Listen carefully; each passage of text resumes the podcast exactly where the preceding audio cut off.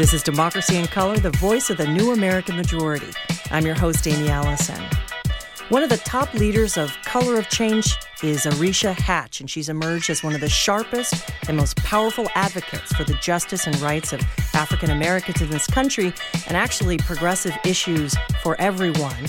And there have been some tremendous campaigns that Color of Change PAC has been behind, including one that led to the downfall of Bill O'Reilly and led to some amazing people getting elected. Uh, so stay tuned for Arisha Hatch.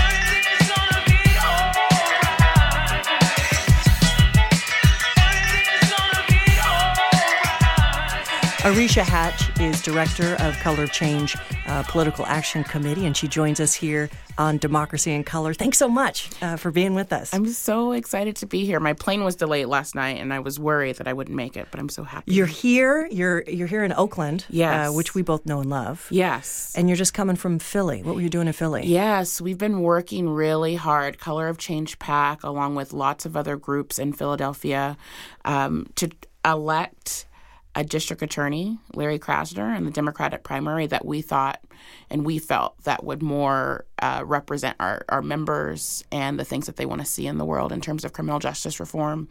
And so we've been campaigning for weeks with groups on the ground like 215 PA and Reclaim Philadelphia and other groups like Working Working Families Party uh, to really talk to voters and for us to speak to black voters about the importance of voting in a local off year race. And we just think it's so interesting that every four years during the presidential race, there's so much attention is given and money is spent. Uh, and airwaves are dedicated to these big national races that have implications for our lives. But at the local level, a district attorney makes daily decisions, thousands of daily decisions that really impact our communities. Things like whether to go for a plea deal or to charge or to push for bail. And uh, we think that black voters especially understand how important it is to have someone in the district attorney's office who really values the black community, who is going to take a reformist approach to criminal justice, not come in with that same old tough on crime rhetoric that we often see. And so we've been texting black voters. But you take it, wait. I just want to the the texting program. Is that something that uh, Color of Change PAC kind of initiated, invented, is using in these races? Well, it's a new it's a new form of voter engagement work, and uh, we, along with several other groups, sort of began to pioneer uh, the use of texting and SMS technology to engage with voters. One of the things that we really invented and that we're really proud of are these community events that we've been hosting called Textathons, where Color of Change members and their friends and family come on out to an event space. They have their laptops and they're texting Black voters. There's mimosas and brunch and wait, drinking, Beyonce. drinking and texting. It's the best GOTV experience you can ever have. Oh, it sounds amazing. Um, and so we did that through through the November election, folks texting black voters on important district attorneys' races or about the presidential race. Um, and really, uh, we like to think that we're trying to empower black joy through these events. We know we live in really difficult, stressful, anxiety filled political times. And part of the travesty of the world that we're living in now is the complete suppression of black joy. And so we're trying to build a grassroots movement that's led by black folks and their and our allies who are really going to engage at the local level on these races that we think really impact. Well, let, let me ask you why did the Larry Krasner, which by the way, you won that yes. race. So congratulations yes. on that and to all the people on the ground that you were mentioning that worked hard to get him elected. Why did Larry Krasner's race for DA and the fact that he's DA of Philadelphia matter so much? Right. So Philadelphia is one of the largest incarcerators um, in the country. Uh, lots of black folks obviously live in Philadelphia and are pa- impacted by the criminal justice system. And so uh, there were, I believe, 12 candidates in the primary, and we got them together in a forum. And as we went through the issues that we cared about, where where do you stand on cash bail? Where do you stand on um, the death penalty? Where do you stand on holding police officers accountable when they when they uh, are responsible for misconduct? Um, and issue after issue, it was clear to us that Larry Larry Krasner was for the people. He's a public defender by trade. He's he's defended both Occupy Wall Street and Movement for Black Lives. And so we thought it was just, it would just be so meaningful for Philadelphians and, and black Philadelphians specifically to have a district attorney in the office who comes from a public defender sort of stance. And so we were, it was an uphill battle. There's a lot of reasons why um, he might not have won. Most people think that the Democrat, whoever came out of the primary, will win in the general election, but we want to make sure that the most progressive uh, person gets into office. Uh, so he won the primary, and he's going to be facing a general in yes, November. Yes, or is it not November? It's uh, it's That's, coming up, and it's, it's, coming up. I'm, I'm actually yeah, not sure. Yeah, it's it's the next, but it's such a Democratic Party heavy town that it's yes, likely yes. that the Democrat would yes, win anyway. Yes, and there and there, but there were differences between the candidates that we thought were meaningful, and um, and that's why it was important for us uh, as Color of Change PAC as an organization that really believes that prosecutors play an extremely powerful role in this broader criminal justice system.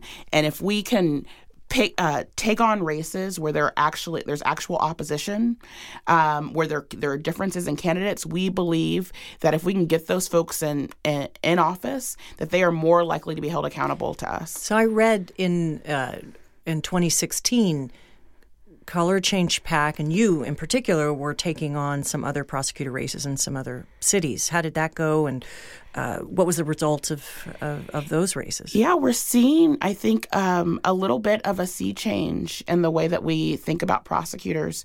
Um, one of the things that I've learned as I've learned more about electoral pro- um, politics, and especially at the local level, is that most prosecutors across the country run unopposed, something like 80 or 90 percent. Most are white males.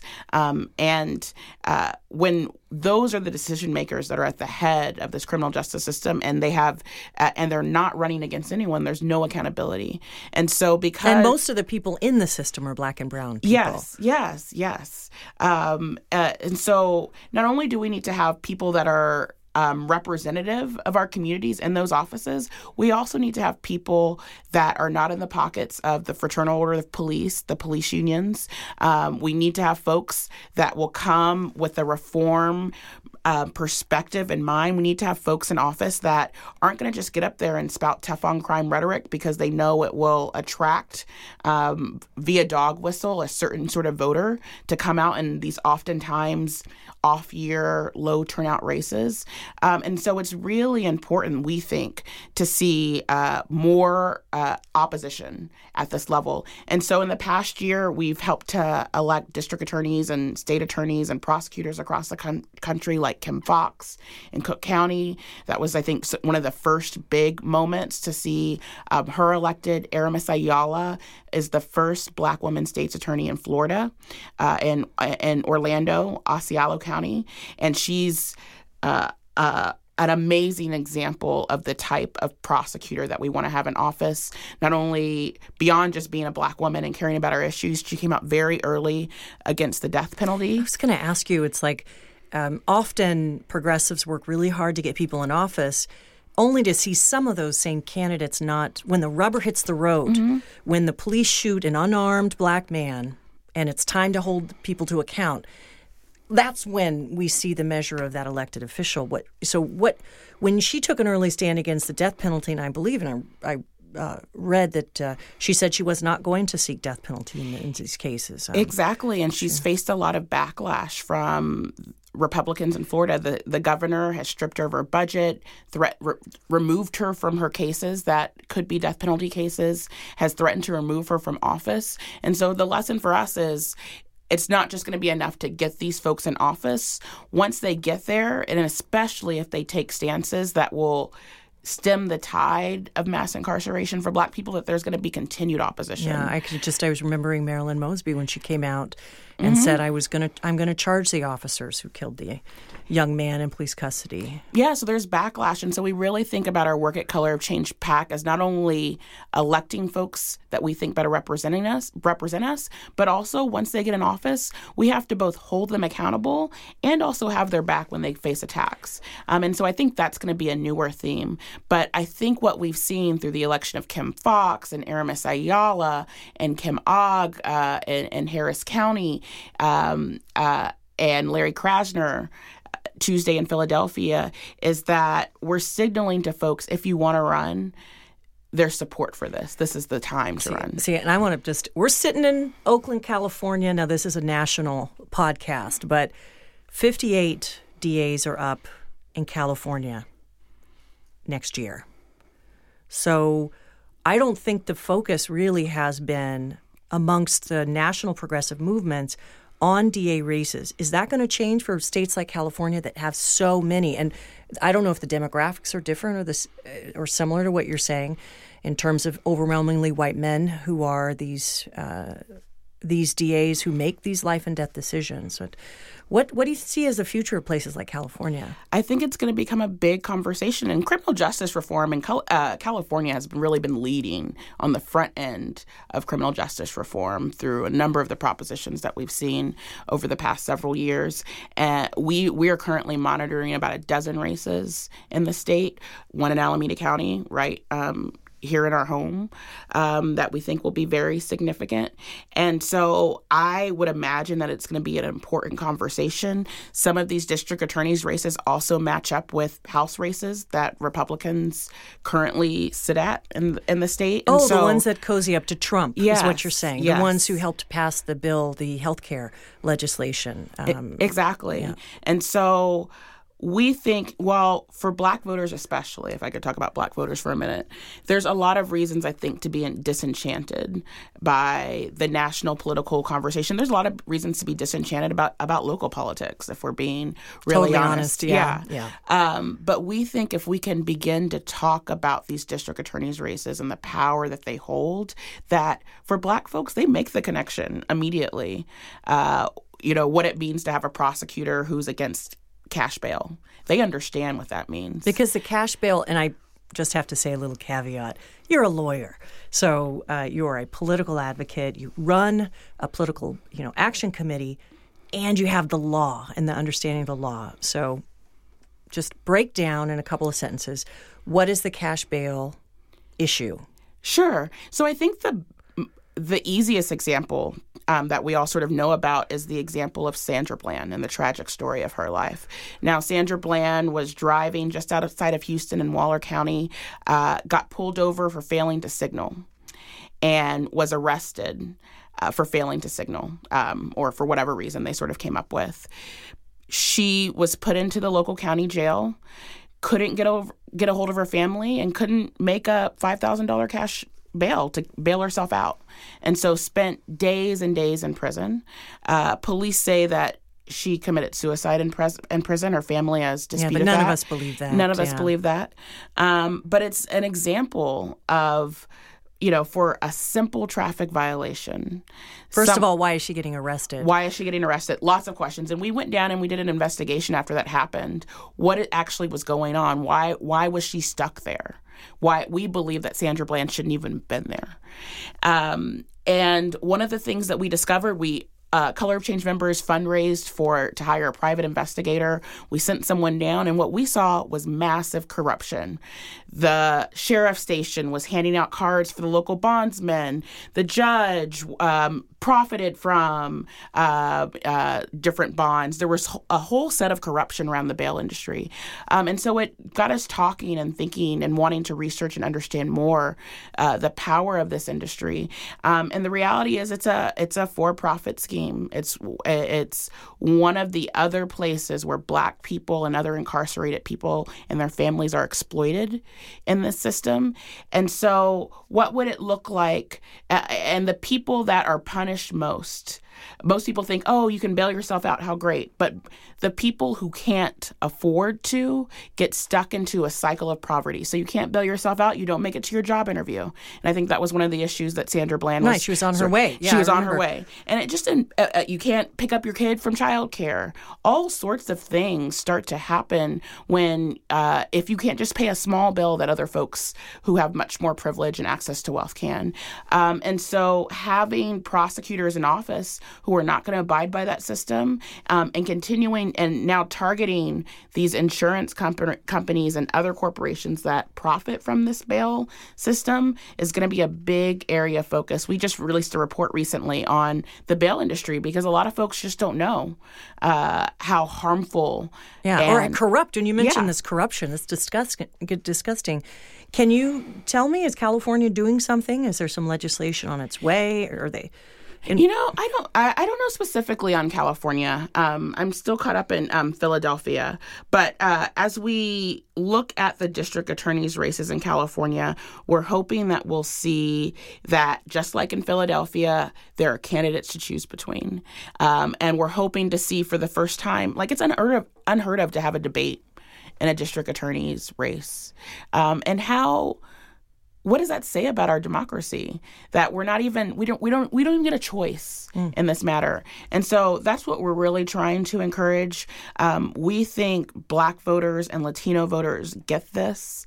Uh, we also believe that a district attorney's office is a pipeline for many candidates of color. So many folks start out just as just as prosecutors you know become ags um, you know if we think about Kamala as a, as an example of Yeah. uh, sort of like another route, and we just think it's it's uh, another way to sort of broaden the pipeline of people of color who can run for elective o- office in the future.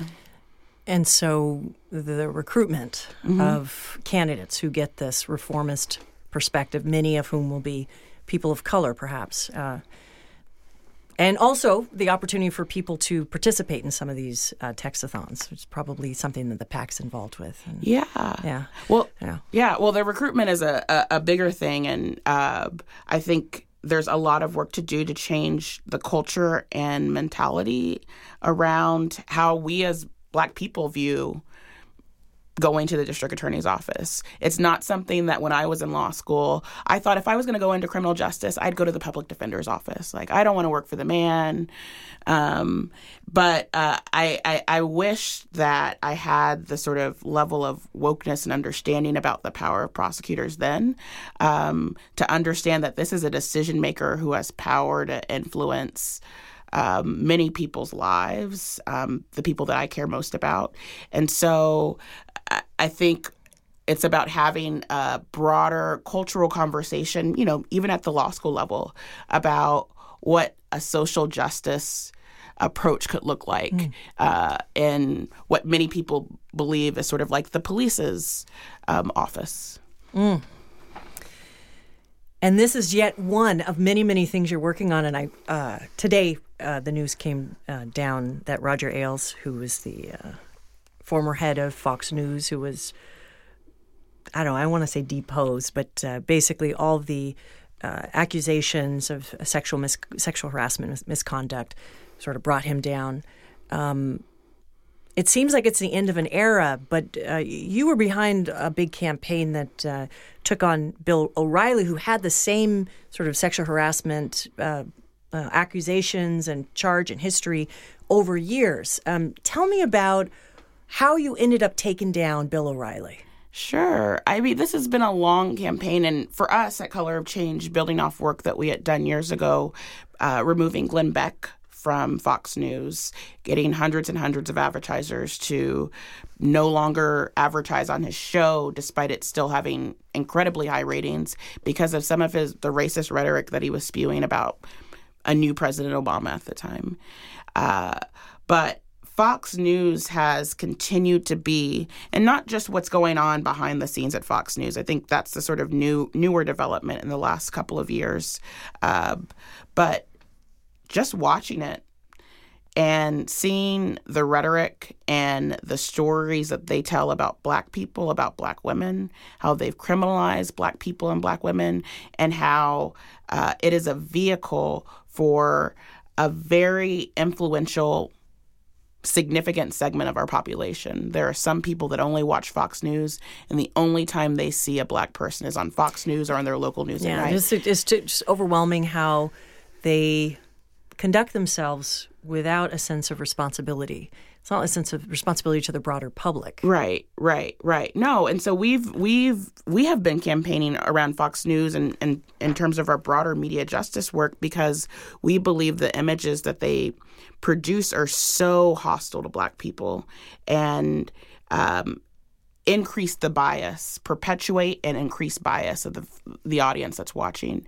Um, and so these sort of newer revelations in the last year over the sexual harassment allegations, the racial harassment allegations that have come forth are disturbing and yet not surprising given the tone and tenor of the content that we've seen. But you'd been trying to take Bill O'Reilly down, it sounds like, for a long time. But what was the tipping point?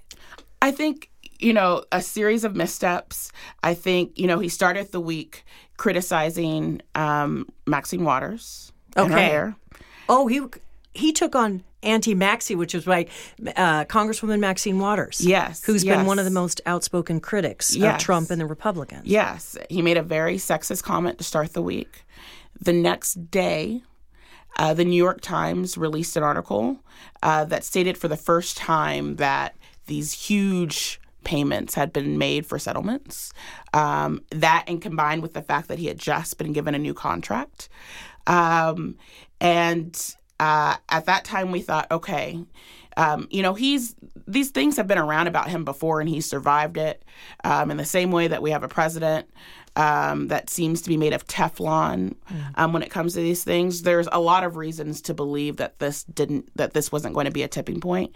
Um, but we again began reaching out to advertisers as we do. So what does that look like on the back end? I mean, you're you, you, you, look at the advertisers and we have folks monitoring across the country um, seeing who's who's who has ads up and their color change members and they're reporting back.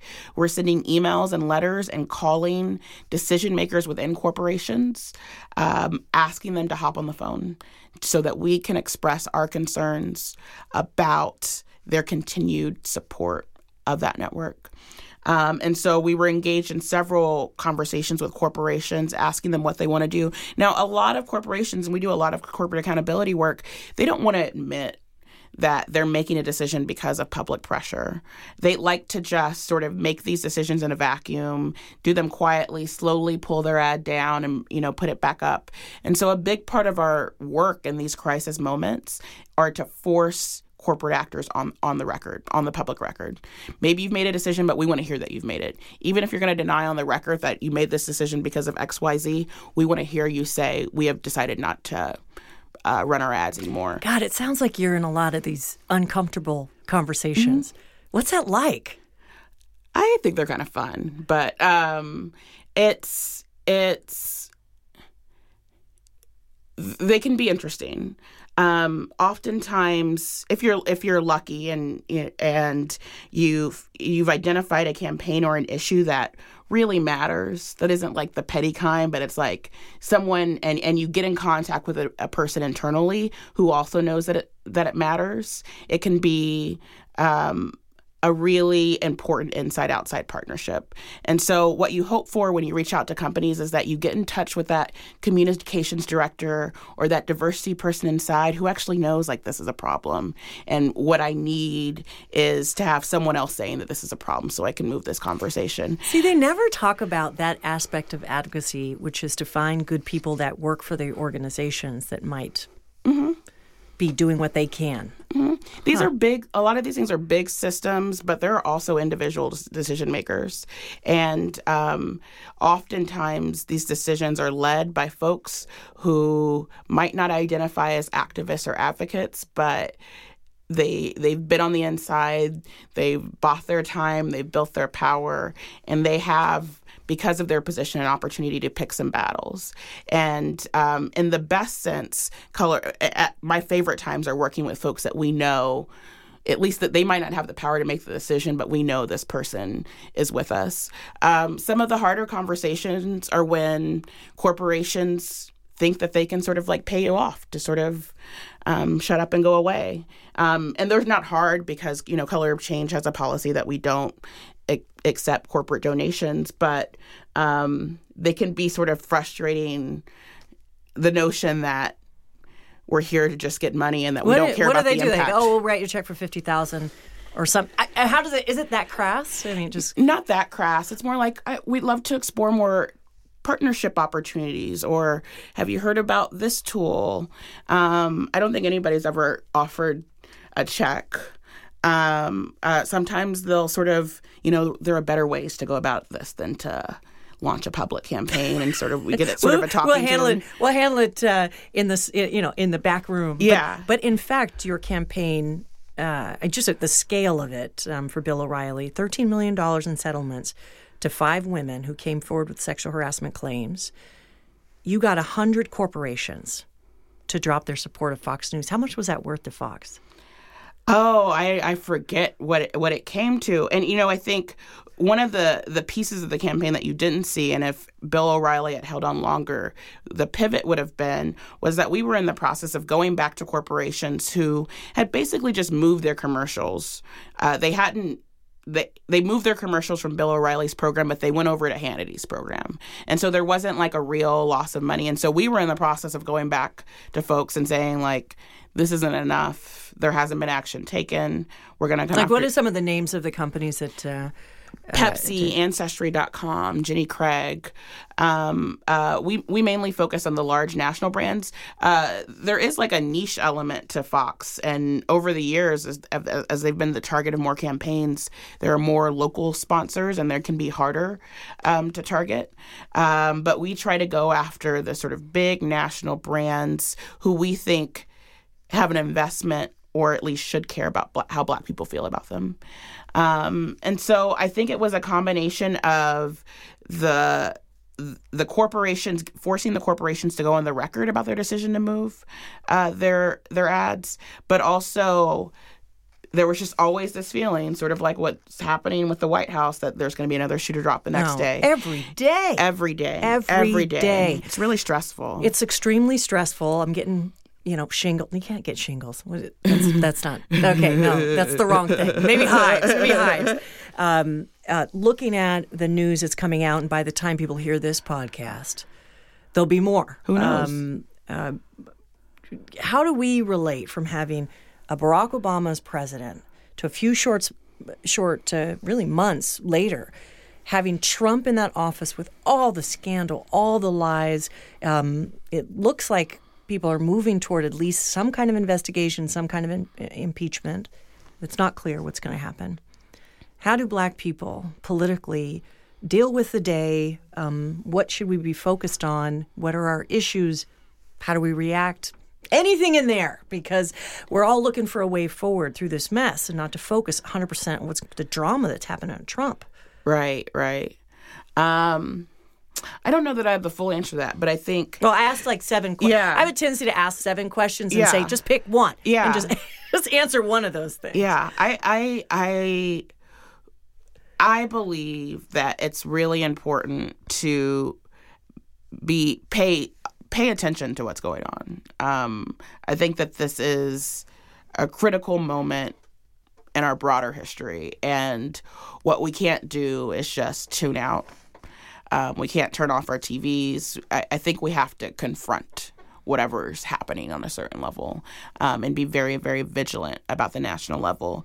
Uh, and I think we also have to sort of return to the local. What what what this you know 45's election exposed, I think, for me and lots of other folks is it's not just about the White House. It's about the 30, 35 states, and um, many of which uh, are rich with black folks uh, that are struggling under right wing regimes that won't pay their Medicare or Medicaid, aren't helping healthcare It's like Mississippi. healthcare. You're ta- where, where are you talking about? Where, where are you thinking? Mississippi, Alabama, those like right wing, right wing, where there's lots like the South, basically the South that we as progressive and Democrats have ceded um, electorally, uh, where But that doesn't make any sense to see that because the black community, of whom the voters are majority black women, we show up for Democrats sometimes when they don't deserve it. Mm-hmm. we show up as the mm-hmm. highest demographic voters, and we've talked about that mm-hmm.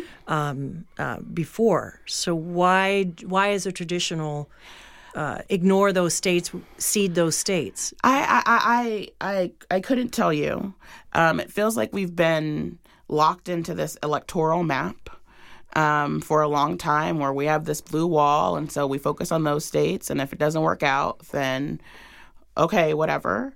Um, but I think what Trump's presidency exposes is how dangerous um, and how malleable that map is. How um, that how that blue wall won't always hold up.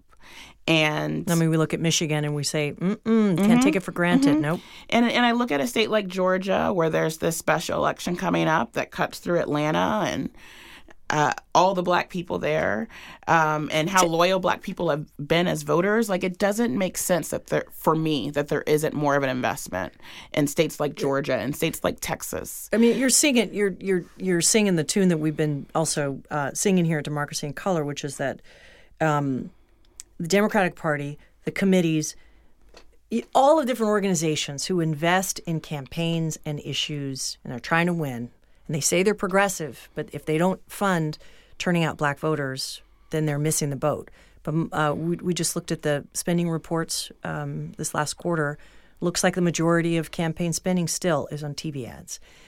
What do we need to know about black voters in particular? How do we uh, maximize the power, which is already strong of uh, black voters, particularly in some of these states? Yeah, I think, first of all, I think we have to move away from thinking about black mo- voters as a monolithic bunch. Like we like dice all the other folks up into women and mothers and singles and and um, we come from a very rich non-monolithic community with vibrant vibrant subcultures and so the message that I might send you know, a 50 year old black woman who's voted every single race might be different than the message I send to a younger black voter who is reluctant, or the message that I send to a formerly incarcerated person who is newly eligible to vote in Philadelphia or in Maryland. Um, uh, the the races that I talk about, the issues that I talk about, might be slightly different. But beyond that, I think uh, we have to have candidates that we believe in, that are believable, that have values that align with the values that we care about, and we have to be uh, engaged and talked to because, again, we have a lot of reasons to mistrust, uh, you know, government. We have a lot of reasons to just say, you know what, I'm not going to participate in this system. But I also believe that um, participation will lead to much more improved impacts for our community. Mm. Um, and so I think it's important. I hope that I don't want black voters and black people to be taken for granted. It feels like we have been. Mm-hmm. I mean, mm-hmm. it uh, particularly when uh, we are approached six weeks before election day, mm-hmm. and no one's knocked on our door, you know, before that. And just said, "Oh, we can assume that," uh, and that's not just black people; it's other people of color. We mm-hmm. can assume that they'll, uh, and they'll, and they're they're the voters who go to the polls and stand in the lines and things like that. There's mm-hmm. assumptions there, mm-hmm. and that, that there's been an assault, a targeted assault on black voters. Um, from the voter suppression schemes that we saw the Trump administration push online to voter ID laws to cuts to early voting. Uh, no one is trying to make it easier for us to like exercise this right. Um, and so much more investment is needed in early organizing, early voter education. Much more investment is needed in candidate recruitment and, frankly, candidate both policy and communications training on like how to talk to black voters, um, what are the issues that they care about. Um, and so I think Trump's presidency, I, I, I try to find the hope in things as an organizer. And so I'm hoping that it opens a new set of opportunities. I'm hoping that uh, we are not going to continue to abide by this 2008, you know, Obama map. Um, uh, uh, but that we're are going to take seriously um, looking at a very large map that's aimed at taking back the House, um, taking back the state governor's offices. Um, so that's what that's what I'm hopeful for. Like whether that materializes or not, I have no idea. Well, you're Stay you're tuned. perfectly positioned, um, coming off of the win at the local race with uh, with uh, Krasner, but also the big vision. Um, and how many members does Color Change have? Just over 1.2 million now. That's huge. Yeah, Um, still growing. Yeah, still growing. I'm a member. Come join us. Yes, uh, and uh, I was g- I was going to say you're you're going to Georgia next, and there is a race there that's got me so excited. Um, are you are you uh, talking about Stacey Abrams for governor? Her race? Or- I, I mean, we saw the announcement like every like everyone else, and it's it's, it's very exciting to see. We She'd be the first black woman to be governor of any state. I mean, any state, 241 years Mm-hmm. of history. And um, uh, but she's also a progressive, and she's totally focused on voters of, of color and in terms of engaging everyone. Mm-hmm. Yeah. I think I think it's a big deal, and you know, we already have an example of what it looks like to have a black candidate that we trust, you know, up high on the ballot, um, and so. Uh, for us, this you know CD6 special election is important because Ossoff, of that would be the congressional race with Jon Ossoff. Yes, that's important um, because we're hoping to signal that folks are fed up and that they want to check on the system. But it's also important for broader, longer term organizing implications in Georgia, which we think is a state that is unignorable if you care about Black people. It's like teetering on blue. Mm-hmm. It's just about to could in in six years Georgia's going to be majority people of color. And I know demographics isn't everything, but you know, imagine the investment, proper investment was made. Uh, uh, Ossoff becomes a congressman, and then uh, we could win a statewide seat with uh, Stacey Abrams as governor. And then the state is blue, and then 2020 we're ready. And I, I think about um, the implications of the work that you're doing and our ability to um, win. Are you are you optimistic about the congressional races coming up in 2018? um. Am I an optimist? No, that got really ex- existential for me for a second. Are you? Um, do you see a path to victory? How about that? I see uh, we have to win. Um, that's sort of my mentality. I think there is a huge hill to climb. I don't think anything is predetermined at this point.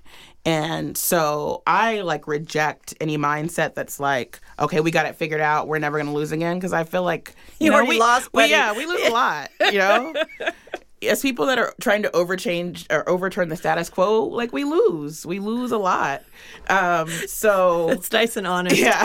and, and what kills me is people will turn around and ask advice from the same people who delivered us those stunning losses, and it usually is about ignoring the vo- the voters who are most loyal, uh, at least the voting uh, Democratic Party, um, includes black voters. Yeah. I mean, I'll speak Color of Change PAC.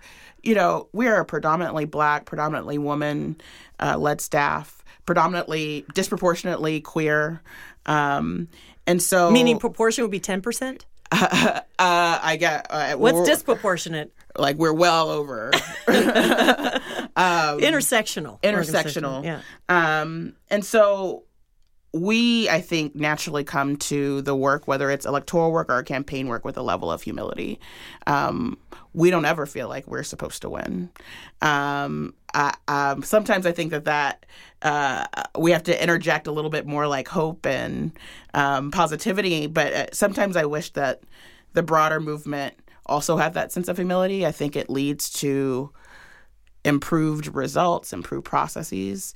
And so, I mean, I hope that we've had that aha moment. Well, you're part of the aha. Um, I mean, you're bringing that um, that vision, but also really grounded in um, a solid approach to success. Because we're so if you can be humble and have success, it's better than being a braggart and losing every single time based on what did they say? Um, if you do things the way it's always been done, then you can't expect anything to ever be different. I know I just did that wrong, but uh, okay. Uh, our producer Lulu Matute uh, c- comes up with a this or that, so don't overthink this. Okay. All right. Uh, in an alternate universe, Al Gore or Bernie Sanders as president? Bernie. Oh, Bernie. Ah, he has a podcast too, by the way. just saw I that just, met, today. I just met him in person Tuesday. oh, what's he like? the same. I was kind of struck, like the same, The same what? like kind of, you know, charming but grouchy and thoughtful and yeah, kind of the same. Value centered, kind of the same as he projects on TV. I was a little bit That's hard to surprised do. by it. It's hard to be that authentic. Yeah. Okay. Uh, humid summer or below or below zero winter? Humid summer. Because you've been spending time in what? Were you DC? That's like a Yeah. Well, I'm I was born in Texas, raised in California, so I'm like weak. When I'm it- super weak too. I don't. I don't. Yeah. The weather Yeah. defeats me. yeah. I don't do that. Kryptonite. Wait, the winter Yeah. defeats you. Yeah. I don't. I don't. So I. So I, I've now. I've been traveling a lot because I actually try to avoid DC and New York, which is the other two places we, Color of Change has offices. But I try to avoid it in the winter. But you know, it's warm again, so I can go back. Are you spending most of your time in DC now, or No. Most of my time, a lot of places. You're I'm spending most of my time anywhere. yeah, Yeah. you're just on the road, Yeah. representing everywhere. Yeah, checking in with folks. You know, our staff is growing. I love our campaign staff. We're also always running a million campaigns. How big is your me down. staff? You must have a big group. Um, the campaign staff is just over 25 now, um, but lots of support and operation staff. And, um, but it's been, you know, Color of Change has been around 11 years now. I've, I've been there about five years. And, you know, it started as an organization where everybody worked around a living room table. Like, that's how the Glenn Beck campaign was run from someone's living room. Really? they always Um, talk about the story of like, you know, Apple computer Mm-hmm. or whatever. But this, you're doing such major national stuff, and it also not maybe in a garage, but in someone's kitchen around a table. Mm-hmm. Yeah, I mean we've got great. offices now, so um, and we're, we don't we don't we don't. Although our staff would like to be virtual and work from home, we still have offices and office hours. Um, but uh, yeah, it's been an interesting journey to see the growth of this organization, and we feel like well, we've done some great work. There's so much more that we could do. Um, so we're daily challenged by the things that we see in the world. I saw it when um, it was just this week. Uh, Hillary Clinton announced her new organization, and she called out "Color of Change." Yeah, that was nice. That was nice. How'd you feel? I mean, there are worse things. I was flattered. I mean, like I said, we come with humility. We lose more than we win, and so appreciation. I would have liked to see her campaign spend a lot more on black voters. I mean, I'm just, I can say it. You maybe not say it. I can say it. I would like, that's great. The thing that it reiterates for me is that, you know, there was a time that we were campaigning against the Hillary campaign around taking private prison donations. Um, we also engaged black voters because we thought she was better than the alternative, and we still believe that. Not that it wasn't even close. Um, and so for me, it's for her to sort of shout us out. It's a positive reiteration that you can be hard on folks and then show up for folks, and that um, there can be and, and, and yeah, we're not all enemies all the time, and we're not. You know, I, I I think it's I think it's a positive. I think it's a positive thing. Maybe she's learned. Maybe. I'm throwing shade at it. I don't even need. I don't even need to. It's fine. All right. Uh, all right. If you had to go back in time, technologically speaking, flip phone or Windows 98 desktop, Which would I rather? which would you rather do? I can I pick the pager? I would love to go back to pager days. Oh my God, I love the pager. Remember that was a status symbol. Yeah. Oh, excuse me, someone's paging. Yeah. I didn't even have voicemail, but it was like that was my high school experience. We had pager codes to communicate. oh, the codes. Yeah. What was the? So you could like write words with the numbers. Right. So like a one was an I or a two was an R. And so you would we would type out numerically or one four three meant love. All the sort of I feel like it was like the genesis of all these little IDKs and LOLs sort of I feel like started with these like pager codes because you didn't you couldn't type letters. You could only type numbers. Oh, and the only one I learned how to do was on my calculator. Hello. Remember you could it do it upside exactly down? that. That was exactly what pagers were. okay. Do you are you a fan of Shondaland? Yes, but I'm like not at all up on the season. No time to watch TV is what you're saying? I've really gotten into the binge thing, so I feel really I like being able to watch everything at one in, in one or two sittings. okay, And what are you I- watching? What are you watching? Um, I've been watching Handmaid's Tale, which is not a binge thing, but it brings me back Wednesdays. Haven't watched the last episode. Um, what else have I been watching? Aziz Ansari, did you watch his? Uh, His- uh, not yet. Yeah. Not yet, but it's next on the list. Um, I feel like I just I, I've been watching going in and out of Guerrilla, which I find interesting. It's a Showtime show about um a couple that breaks out at Black Radical in 1960s UK, uh, and sort of it's it's interesting. I find it's called Guerrilla. Guerrilla. I'm to put that on my list. My list is so long. Yeah. I don't know about yours. I just, you know, yeah. I No. either watch for like 12 hours straight or like not at all. Yeah, no, they're piling up a little bit on me. So I'm I'm due for like a spring break, like a week where I can just binge on everything. Awesome. Yeah. Awesome. What keeps you going? My family, the people I work with, I am so lucky to work with the people that I work with. Like I think I'm just living in like a black utopia daily. Um, I've taken for granted for so many years, um, my entire life for what it meant, you know, for what it means to be able to like walk into work. You know, the other day I had like a braid fall out of my hair and like folks on staff were like, we're like watching YouTube videos trying to figure out how to like rebraid my hair. And I'm just like, nowhere else could I do this. Um, so I, you know, I love my staff. I, I do this work for my family um, that hasn't had the same opportunities or privileges that I have, and so um, my work feels like very connected to improving the livelihood of my family. Well, it is so good to hear about the wonderful work that you are doing on, in the world, for the world, um, and for the Black community. So thank you, Arisha Hatch, for joining us on Democracy in Color. Thank you for having me. You're awesome. Everything's gonna be alright. Everything's gonna be alright. This podcast is sponsored by Democracy in Color, and this episode was recorded at Skyline Studios in Oakland, California, produced by Lula Matute, and edited by Brian Matheson. Special thanks to Sonia Lewis and our team at Democracy in Color, Charlene Chang, Olivia Parker, Steve Phillips, Luli Osher, and Julie Martinez. You can listen to future episodes on democracyincolor.com, SoundCloud, Stitcher, Google Play, which is new, and iTunes. You can also connect with us on Facebook and on Twitter.